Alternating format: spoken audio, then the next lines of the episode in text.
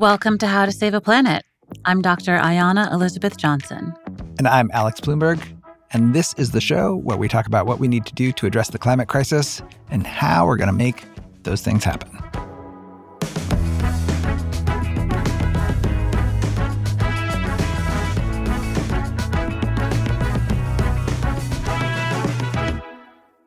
Alex, I just Googled spotted owl. I ecosia'd spotted owl. Uh-huh. And I don't know why I doubted whether or not they'd be cute because I think all owls are pretty good looking. Uh-huh.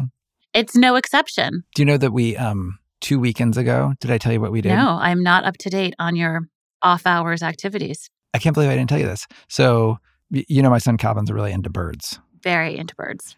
And he like he did a bird unit in third grade and then became obsessed with it and then literally read the entire North American field guide to to birds You have a very good kid. over and over and over again and like memorized every single. Amazing. and then we, we joined the Audubon Society, signed up, and uh, we go on these bird walks around, you know, sort of like New York to Jamaica Bay and stuff. Mhm. And then there's there was one other kid there, and so they became sort of like bird walk friends. I love this.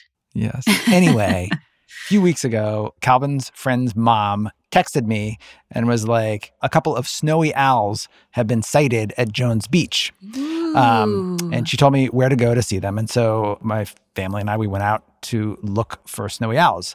And, you know, these owls, they usually hang out around the Arctic Circle, but in the winter, they come down south to Long Island, apparently. just h- hanging out on Long Island And they, they sort of nest in sort of like on shore in the dunes. in that, like right off the beach. Mhm. And uh and so we went out there and we saw this snowy owl and it was gigantic. Was it white? It was white and fluffy and crazy looking. And Mhm. to your point, super cute. Super cute. Yes. I mean, how could you not want to protect an owl? Who doesn't want to protect an owl? That is the question, Well. actually, for today. You've lured me into your podcast intro trap, you crafty podcast host. right. Why are we talking about owls? So, we're talking about owls today because there's another species of owl that kicked up quite a controversy out in the Pacific Right. Northwest a while ago. and it was a controversy that we're both sort of vaguely familiar with. Like it was Mhm. the it was the controversy over the spotted owl, Mhm. and and I I remember it showing up in the newspaper, and I remember hearing about it, and it had to do with like the spotted owl, which is protected by the Endangered Species Act, and there were a bunch of logging companies who wanted to log on the land where the spotted owl was living, but were being blocked because of the owl's protection under the Endangered Species Act. Mhm. As a protected species, yeah. and I always knew about that that story. But then I heard this podcast that we both listened to Mhm. called Timber Wars. It's the fascinating backstory to that big conflict that happened. And I realized that like the actual story of what led to that standoff was something that I didn't really know. Yeah, and it's Yeah. I found it to be really I don't know if informative is the right word, but really sort of illuminating, I guess, because the spotted owl is now bandied about as a shorthand for these conflicts, these clashes between conservation and industry. And this Mhm. is a really interesting case study in seeing how all that plays out. And of course, I am a firm believer that the dichotomy between livelihoods and conservation is a false one, but um, Yeah. you need to sort of dig into the details to sort out how these things do versus should play out. So, today on the show, we're going to play you an episode from this podcast, Timber Wars, which is the story of how this fight over old growth trees and the spotted owl erupted into this national conflict and how that has influenced environmental policy for, for decades. Mhm. And it's also ended up shaping how we manage our forests to prevent wildfires and address climate change. So, please enjoy from Oregon Public Broadcasting this first episode of the show, Timber Wars. We'll turn it over to Timber Wars host Aaron Scott right after this break.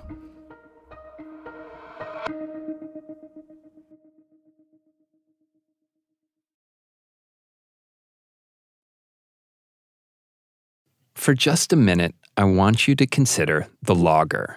Bearded, burly, wearing suspenders and a flannel shirt, he's an American icon. He looks like Johnny Cash sounds. Ride this train to Roseburg, Oregon. Now there's a town for you, and you talk about rough. Cash didn't do a lot of songs about Oregon loggers, but in 1960 he released a concept album about golden Americana stories and songs about gunslingers, coal miners, and of course, track number three, lumberjacks. Well, you work in the woods from morning to night. You laugh and sing and you cuss and fight. On Saturday night, you go to Eugene. And on a Sunday morning, your pockets are clean. Loggers are the epitome of rugged masculinity. I mean, go into any hipster bar and you'll find that flannel and beard lumberjack uniform. But if you sidled up to that bar and started talking about how you'd spent the day cutting down big old trees, those same hipsters would probably throw their beer in your face. Because these days, actual logging is unacceptable. It's gone from a Johnny Cash song to a Simpsons joke. Well, Jerry, you're a whale of a lobbyist, and uh, I'd like to give you a logging permit. I would, but uh, this isn't like burying toxic waste. People are going to notice those trees are gone. Of course, buried under the joke is a lot of pain and politics and the collapse of an entire way of life. So, this is the story of how people started thinking less about loggers and more about trees, and started valuing forests as more than just timber and how that small shift in thinking turned into an epic battle that engulfed the Northwest, then spilled out across the rest of the country. From Oregon Public Broadcasting, I'm Aaron Scott, and this fight over natural resources and the environment laid the groundwork for future conflicts, both the ones we're fighting now and those to come. So if you want to understand where we're going, you have to understand the timber wars. Buried to their waist, environmentalists blockaded this logging road. You live in a, a mobile home made out of wood. Your paychecks are printed on paper pulp. Environmentalists are accused of turning the Endangered Species Act into a terrorist weapon. So it was scary on a lot of levels. And when you say timber wars, it's not a huge exaggeration. I really hope that someday it doesn't come into a civil war, but I see our country going that way.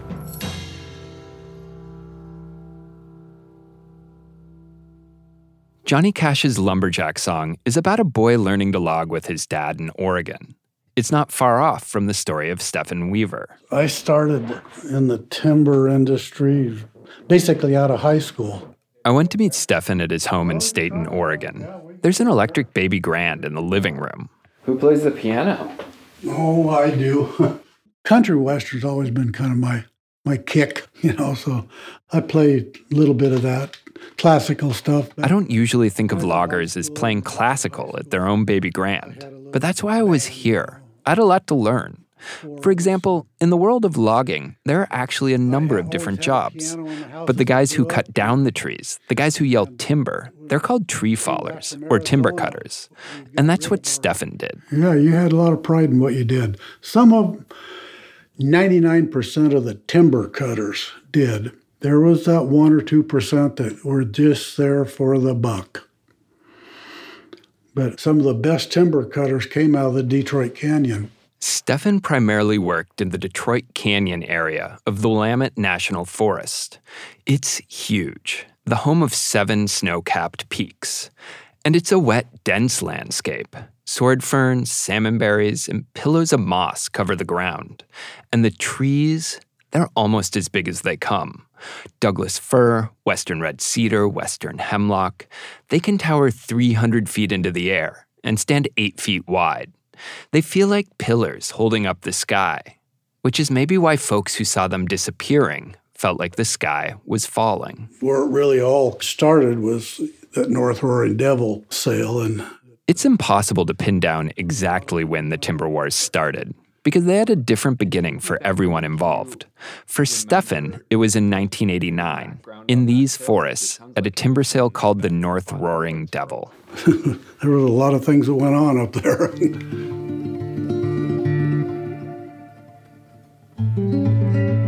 The U.S. Forest Service names timber sales. Things like North Roaring Devil, Sugarloaf, Hoxie Griffin, Red 90, they can sound like the names of famous battles, which is what some of them were. We were snowmobiling in. We'd have to make two or three trips, you know, because we didn't have a dozen snowmobiles, but it was just a mess. North Roaring Devil included several groves of old growth trees in the Willamette National Forest.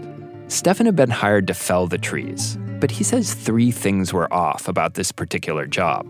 First, it was late March. There was still snow on the ground, so they had to ride snowmobiles to the timber stands. They didn't want to plow the roads so these other people could walk or drive in. Second, they were trying to keep these other people away from the sale. That is, environmentalists. They had been fighting in court to stop the logging of the giant centuries old trees. And that led to the third thing that was off. Stefan and his crew were logging on a holiday. Then on Saturday night before Easter, Jim Morgan called me up. Jim Morgan was Stefan's boss at one of the biggest timber companies in the canyon. And he said, I need 10 men. I need them tomorrow morning, Sunday morning. I said, It's Easter, Jim. He says, I don't care. I want 10 cutters in the morning and you'll be compensated very well for it. So, what was with the rush? Well, there was a court date on Tuesday, and there was fear the judge could side with environmentalists and put this logging on hold. So the fallers were racing to cut the trees first. Because once it was on the ground, it was kind of a done deal. So on Easter morning, Stefan and his crew got up before dawn, piled into their trucks pulling snowmobiles, and headed into the woods.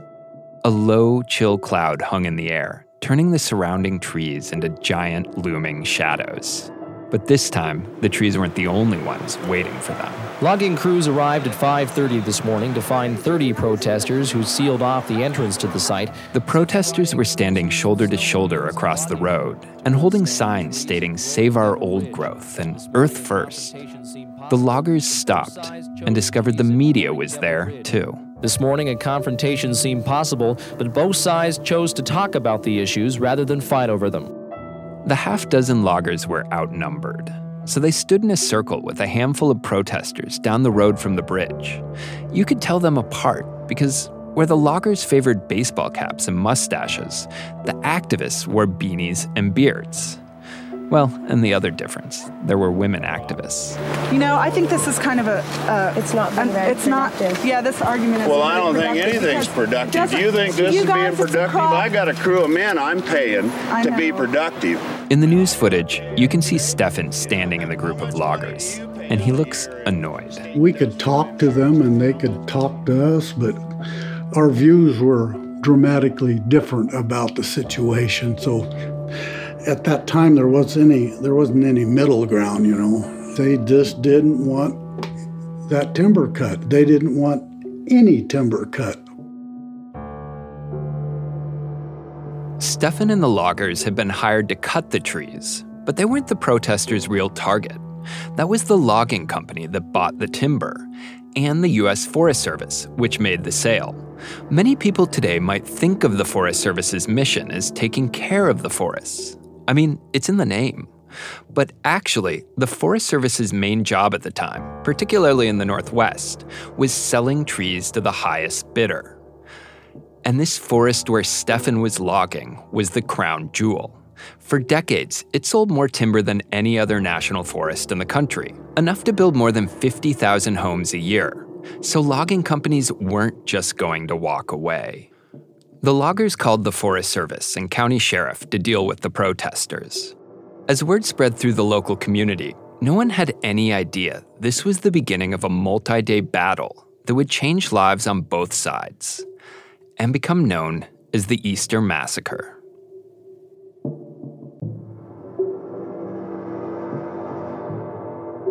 Some people ran in the door and said, Hey, they're going to start logging up at Breitenbush Hot Springs. And there's a group of us that are going to go up there tonight. We would love to fill up our van with people. This is Katya Juliana. She was one of the protesters who showed up that day and had just graduated from the University of Oregon in Eugene. I drove here in 85. And all I knew about Oregon was that there were lumberjacks and big trees. So I stopped and fell in love with it and never left. The city was a hotbed for liberal activism, but Katya never had time for it. Then the day before Easter, she went to a nonviolence training. Just as it was ending, someone rushed in and said they needed people to protect some ancient trees. So Katya volunteered. We arrived about midnight and it was full on stuff was happening. There was people with walkie-talkies greeting us. The North Roaring Devil Sale was near Breitenbush Hot Springs, an intentional community and retreat center set in some storybook old growth. The action was loosely organized by the environmental group Earth First. I say loosely because no one seemed to know how they were going to stop the loggers. To Katya, it was overwhelming. One person who stood up and started talking about making a strategic plan to to really get some stuff accomplished and it sounded really reasonable. So I was like, I'm just following that guy around and it ended up being Tim. Tim Ingalsbee was a graduate student who worked as a firefighter for the Forest Service in the summer. Not to give away the ending of the story, but he and Katya are now married, and he's with us in their living room. Tim had heard about the logging through friends, he knew that being there was risking his summer job, but he couldn't handle what the clear cuts did to the forest. Those are the proverbial moonscapes. It's just nothing but, you know, scorched earth. This this is not why I wanted to work for the Forest Service. I want to do Forest Service, and this is quite the opposite. So the night before Easter, while Stefan was calling his cutters, Tim was helping lead the resistance. All they had to do was hold off the loggers two or three days until other environmentalists could file an injunction against the timber sale in court. But this wasn't the first time the Forest Service had gone ahead with a sale like this to head off a court challenge. This was actually the second Easter massacre. So protesters knew that loggers had the upper hand. And if they can lay the trees down before the case went to court, the judge would moot the case. Because, yeah, I mean, yeah, he might have deemed it an illegal timber sale, but he can't order the trees to be stood back up. So we called it at the time chainsaw justice. Chainsaw justice, meaning the loggers' chainsaws got to be judge, jury, and executioner. The protesters stayed up all night, dragging fallen logs and rocks from the forest and piling them on the road anything that would slow down the logging trucks and snowmobiles come morning. Well, I was thinking build a wall between the two barriers of cars, too. We built these immense barricades. And when, you know, dawn's rising, you just see the work. It's okay, the loggers will never get through that. And the loggers didn't. They actually went home that first day after talking with the protesters. But then the Forest Service showed up with a front end loader. Think bulldozer and within minutes smashed the handiwork of all of us that took hours to build.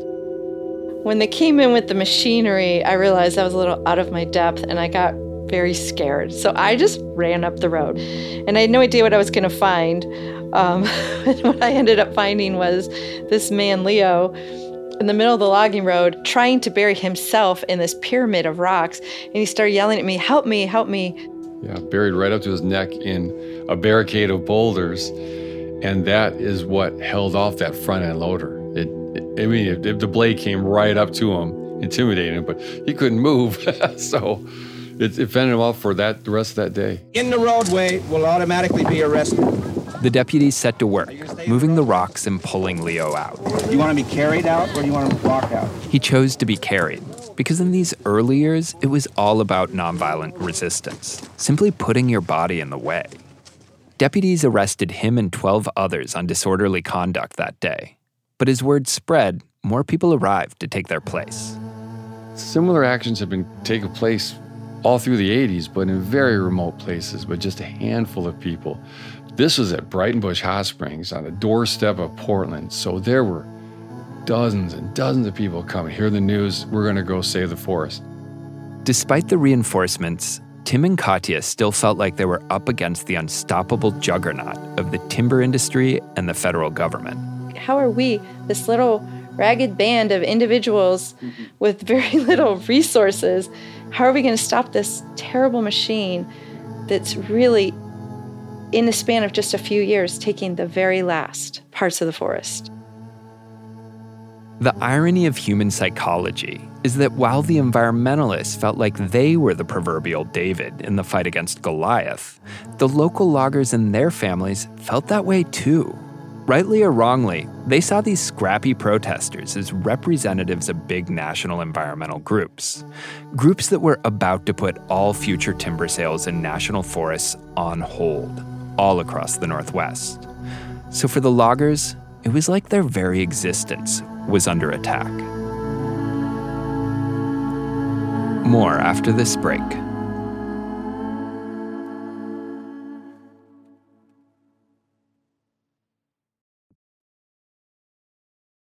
Hey, Earthlings, welcome back.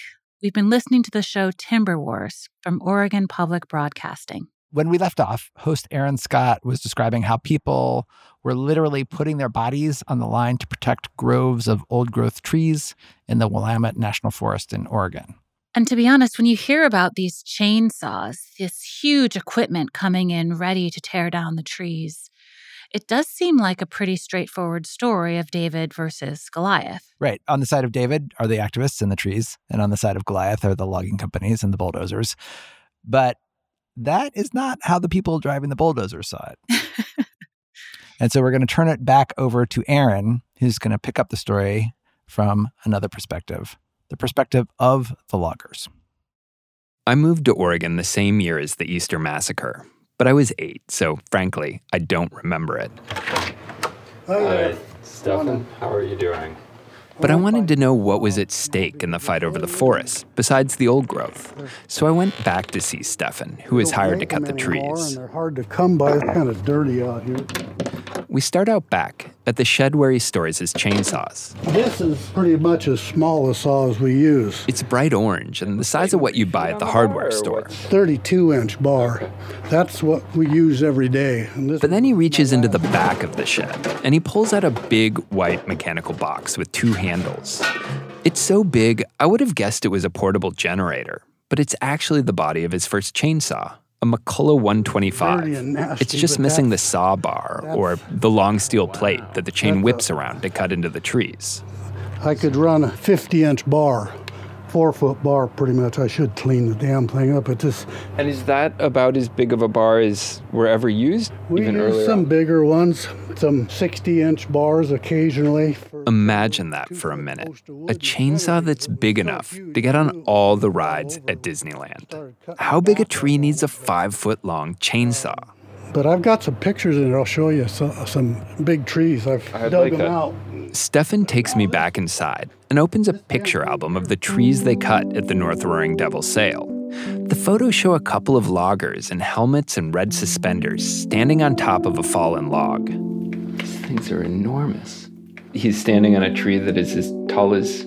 Oh wait, is that you? Yeah, that's me. You're I- standing on a tree as, that is as wide as you are tall. Oh, yeah, there was some huge timber up there that was from five to seven, eight foot on the stump. That means eight feet wide at the base. These were the kind of trees Stefan cut all through the 70s and the 80s. He spent every day in the woods, rain or shine, sick or injured. What did you love about it? Oh, back then, I, I liked being outdoors. I hunted, I fished, and it was a feel, feeling of freedom out there because you might work for somebody else, but when you're out there working, you're, you're your own boss. You also made good money without needing a college degree. When I was 23 years old, I was making between 25 and 30 thousand dollars a year, and hell, I thought I was really making big money, you know. And I It was the kind of job that could support a family, buy a house, a truck, maybe a boat. Timber was the economic lifeblood of all the small towns in the Santiam Canyon and many of the small towns throughout the Northwest. If you didn't have a job at the mill or in the woods, you had a family member or a neighbor who did. And your kids probably played on a baseball team sponsored by the local timber company. it was a good, you know, then it was a good feeling. And in the 70s and 80s, we figured, God, we're going to do this forever.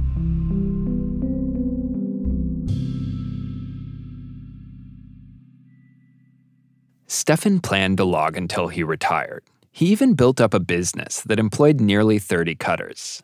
But environmentalists wanted to keep Stefan from ever cutting trees again, or at least these ancient ones. So, back at the North Roaring Devil sale, when the loggers returned on the second morning, their wives and families came out in support. Save our loggers! Save our loggers! Several dozen locals gathered alongside the road and under thick branches to stay out of the falling sleet. They waved hand painted signs saying things like, Give a hoot, save the Oregon woodworker. Their main goal was countering the protesters' message to the news cameras. This is our livelihood. this puts food on our tables. It felt like loggers were watching their way of life teeter on the brink. And instead of getting sympathy like farmers or auto workers, they were getting blamed. This is how one logger put it. They had signs up that calling us a U.S. destruction crew. As far as I'm concerned, I care more about what is out there in that forest than anybody out there. For both sides, the clock was ticking. The judge would decide whether to halt the logging the next day. So the question was would there be any trees left standing for him to rule on? The loggers and law enforcement started up the final stretch of plowed road, led by the Forest Service's front end loader. We kind of went in in a caravan, all went together because these people were on the sides of the road and up in the hill. And this one guy, he jumped up off the side of the road and got right in my face and threw some mud and then spit in my face too. And I was mad. And I, I stopped the pickup and Jim Morgan said, Just sit here. Just take it. I said, You just don't know how hard that is to take.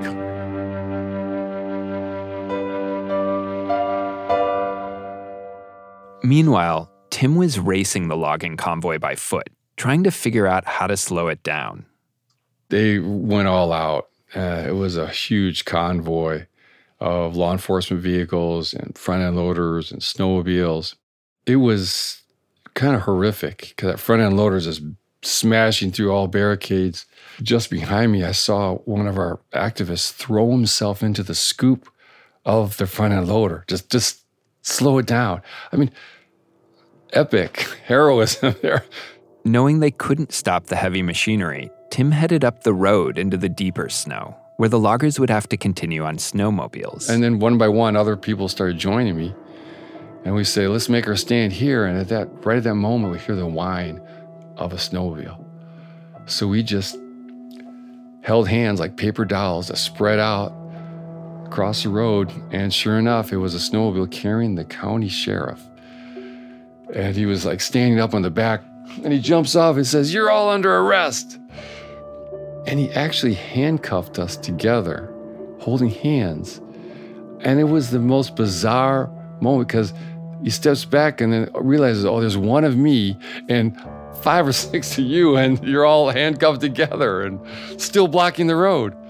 So the, the sheriffs have been doing all the arrests up to that point, and the Forest Service is out of the camera view, standing behind. But that required a bunch of Forest Service people to, you know, we had laid down in the snow and they had to drag us out. To me, that was just shocking. The lengths that the agency was going to try to preempt the, the court case. I mean, it was just kind of a mad rush to get those trees cut down. And they did.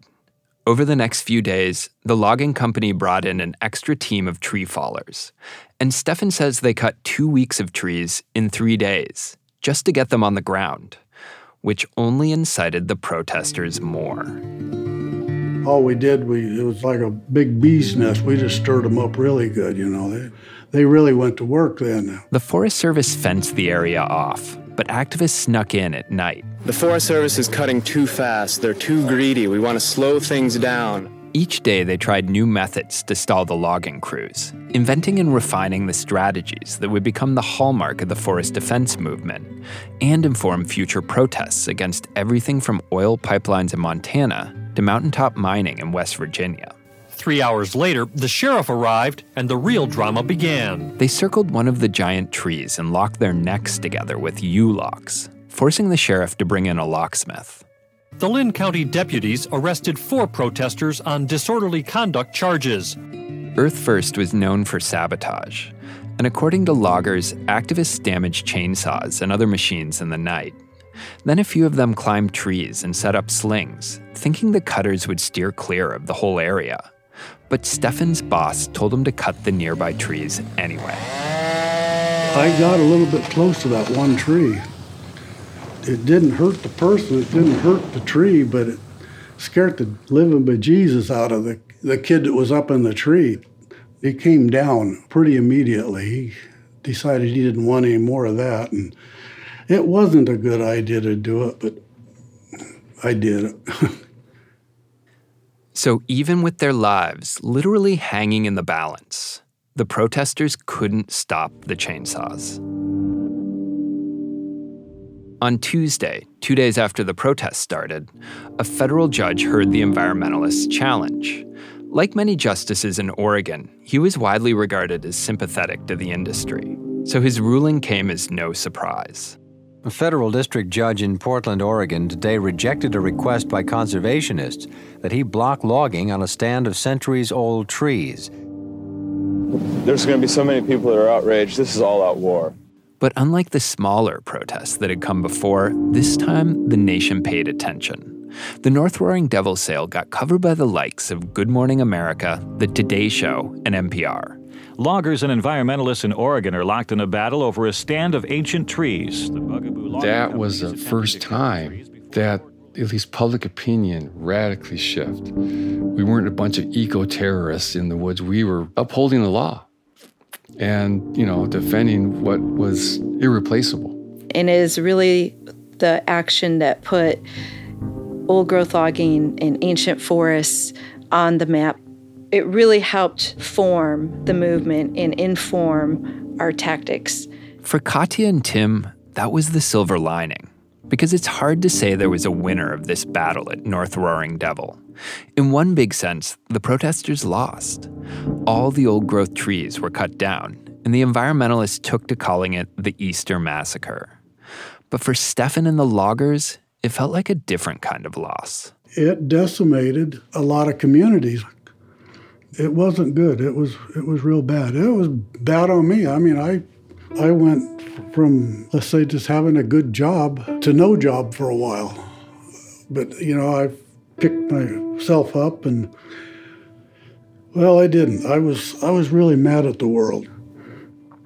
Um, in the late '90s, there, I kind of hated everybody that didn't like the trees to be cut. You know, when you go from being a logger that makes forty thousand dollars a year, maybe back then fifty, to flipping hamburgers down at McDonald's, it it wasn't very good. It wasn't a very good deal. So these were the stakes that would define the war to come. The last of America's great virgin forests versus the livelihood and dignity of timber towns across the Northwest. This wasn't a war between good and evil. It was a confrontation between two opposing worldviews. Were these forests irreplaceable ecosystems that we needed to preserve? Or were they renewable resources we could cut and regrow over and over? Because it was never a given that America would preserve any of its ancient forests. After all, humans cut the old growth that grew in places like the Middle East, Europe, and most of the US so long ago, we don't even remember it was there. So when the trees came down at North Roaring Devil, it was the first move in a high stakes chess match that's still playing out. Because the timber wars didn't end, they evolved. And at the heart of this conflict, the deep down root cause, was another revolution going on in the forest a series of scientific discoveries that would upend the timber industry. In fact, what we were learning was about to fundamentally alter how people interact with the natural world. That's next time on Timber Wars. Timber Wars is reported and written by me, Aaron Scott, with editing by Peter Frick-Wright, Robbie Carver, David Steves, and Ed Jahn. The series is produced by me and Peter and Robbie of 30 Minutes West. Our music is by Laura Gibson, sound design by Robbie Carver, and final mixing by Stephen Cray. Fact checking by Matt Giles. legal oversight by Rebecca Morris, and our executive producer is Ed Jahn. Special thanks to the NPR Story Lab team for helping us get this series and the first episode off the ground, especially Michael May, Kara Tallow, Matt Ozug, Katie Doggart, Adelina Lancianese, and Jenna Molster and Daniel Wood for the NPR archival tape. Thanks also to the University of Oregon Library for the KEZI TV footage, and archivist Nathan Georgitis for helping us dig through it. It's really rare for newsrooms to have the resources to commit to big projects like Timber Wars. And I can't express how grateful I am to have been given the time to talk to so many people about this huge moment in U.S. history. But that's only possible because of all the members who support Oregon Public Broadcasting. So if you want us to do more projects like this, please become a sustaining member today. It's super easy to do at opb.org/pod. And if you like this show, please share it and give us a rating and review wherever you're listening. It helps us spread the word.